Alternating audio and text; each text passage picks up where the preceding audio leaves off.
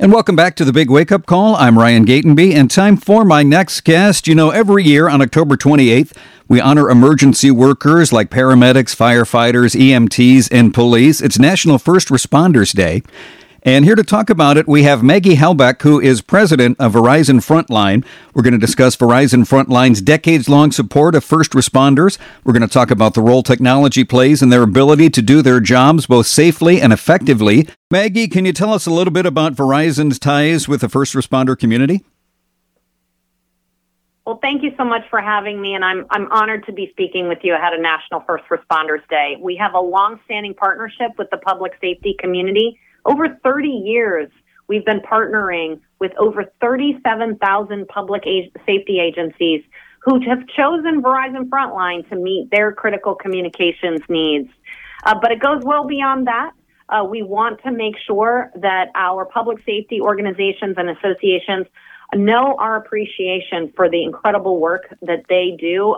Uh, the brave and men and women put their lives on the line every day. And so, as a fun example, uh, just this past Sunday, we honored first responders during the first lap for first responders at the NASCAR Forever 400. And the stands lit up uh, with their demonstration of appreciation. I, I love that. I love that just to get that uh, instant feedback. And boy, who doesn't want to salute our heroes?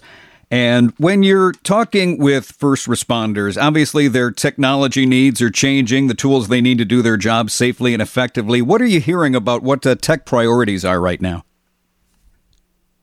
So I would say that you all can probably imagine the evolution of technology that uh, first responders have gone through because we're all consumers. We see the rate of technology change in our own personal lives. Right but we may not think about it all that often when we're thinking about first responders and how they respond to crisis. And so, um, everything from the EMT and the tablet that they're carrying in their hand that's cellularly connected to the body camera that's on the person, uh, the law enforcement officer as they're doing their job, that's cellularly connected. The license plate reader that might be on that pole um, is cellularly connected. And one of the other things that you'll observe about those three examples is that they're all very data intensive. Oftentimes, when we think about communications, we maybe are a little old school and we think about voice communications, but increasingly, in order to get the situational awareness that our first responders need, they need data intensive information so that they can then be most responsive and speed that response uh, so that they can be effective in resolving the incident. I'm glad they have those other tools, but in radio, I have to stress the importance of voice communications. That is always going to be a priority. I would agree with you, and I think they would agree with you as well. Um, voice communications is absolutely critical, and it will remain there. But what I will tell you is data intensive insights that come along with that voice comms makes their immersiveness in the situation that much more important. Right. I will also share that it also can help them stay out of harm's way when they are getting data from places and spaces and things um, that don't make them go into the line of fire. And then, along with those tools that they have available, we're seeing technology involve in tools, you know, available to to the public, so we can assist first responders, so we can kind of be, uh, you know, eyes and ears towards safety. That's absolutely true. Um, we have some examples of communities that have uh, deployed their own um, neighborhood watch programs that are now tied in to uh, the uh, law enforcement fusion centers. Um, and so picking up those camera feeds um, and being able to get eyes on, it could be a missing person, could be a stolen car. And that's the type of role that our citizenry can play as they think about their neighborhood watch programs, um, their homeowners associations. There is something that we can all do. But I would also say that I would ask each one of your listeners to just do the simple demonstration of a thank you to the firefighter, to the EMT, to the law enforcement officer, because they are working 24 by 7 by 365 to keep us safe. Looking forward, what what do you think? Uh, how do you think tech will grow in the next year? Just being faster and and more efficient.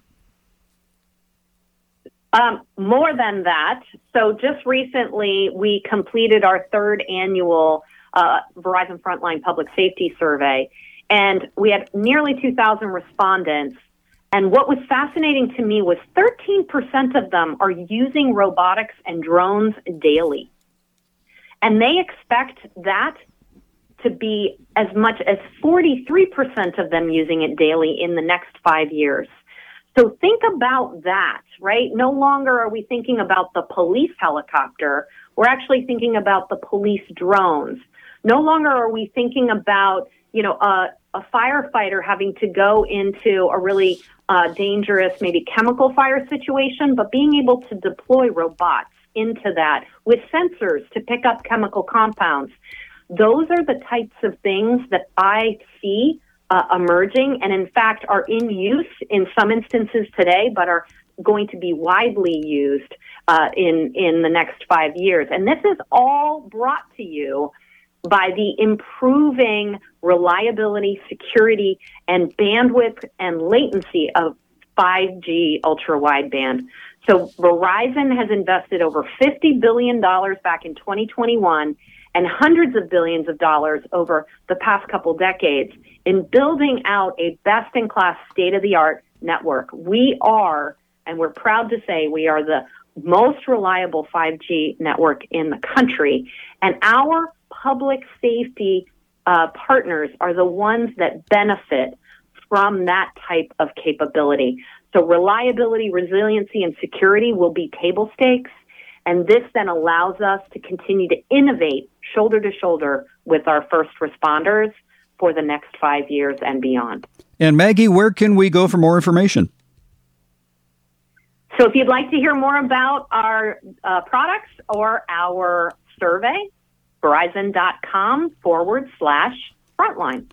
Maggie Hallbach is president of Verizon Frontline. And Maggie, thank you so much for joining me today.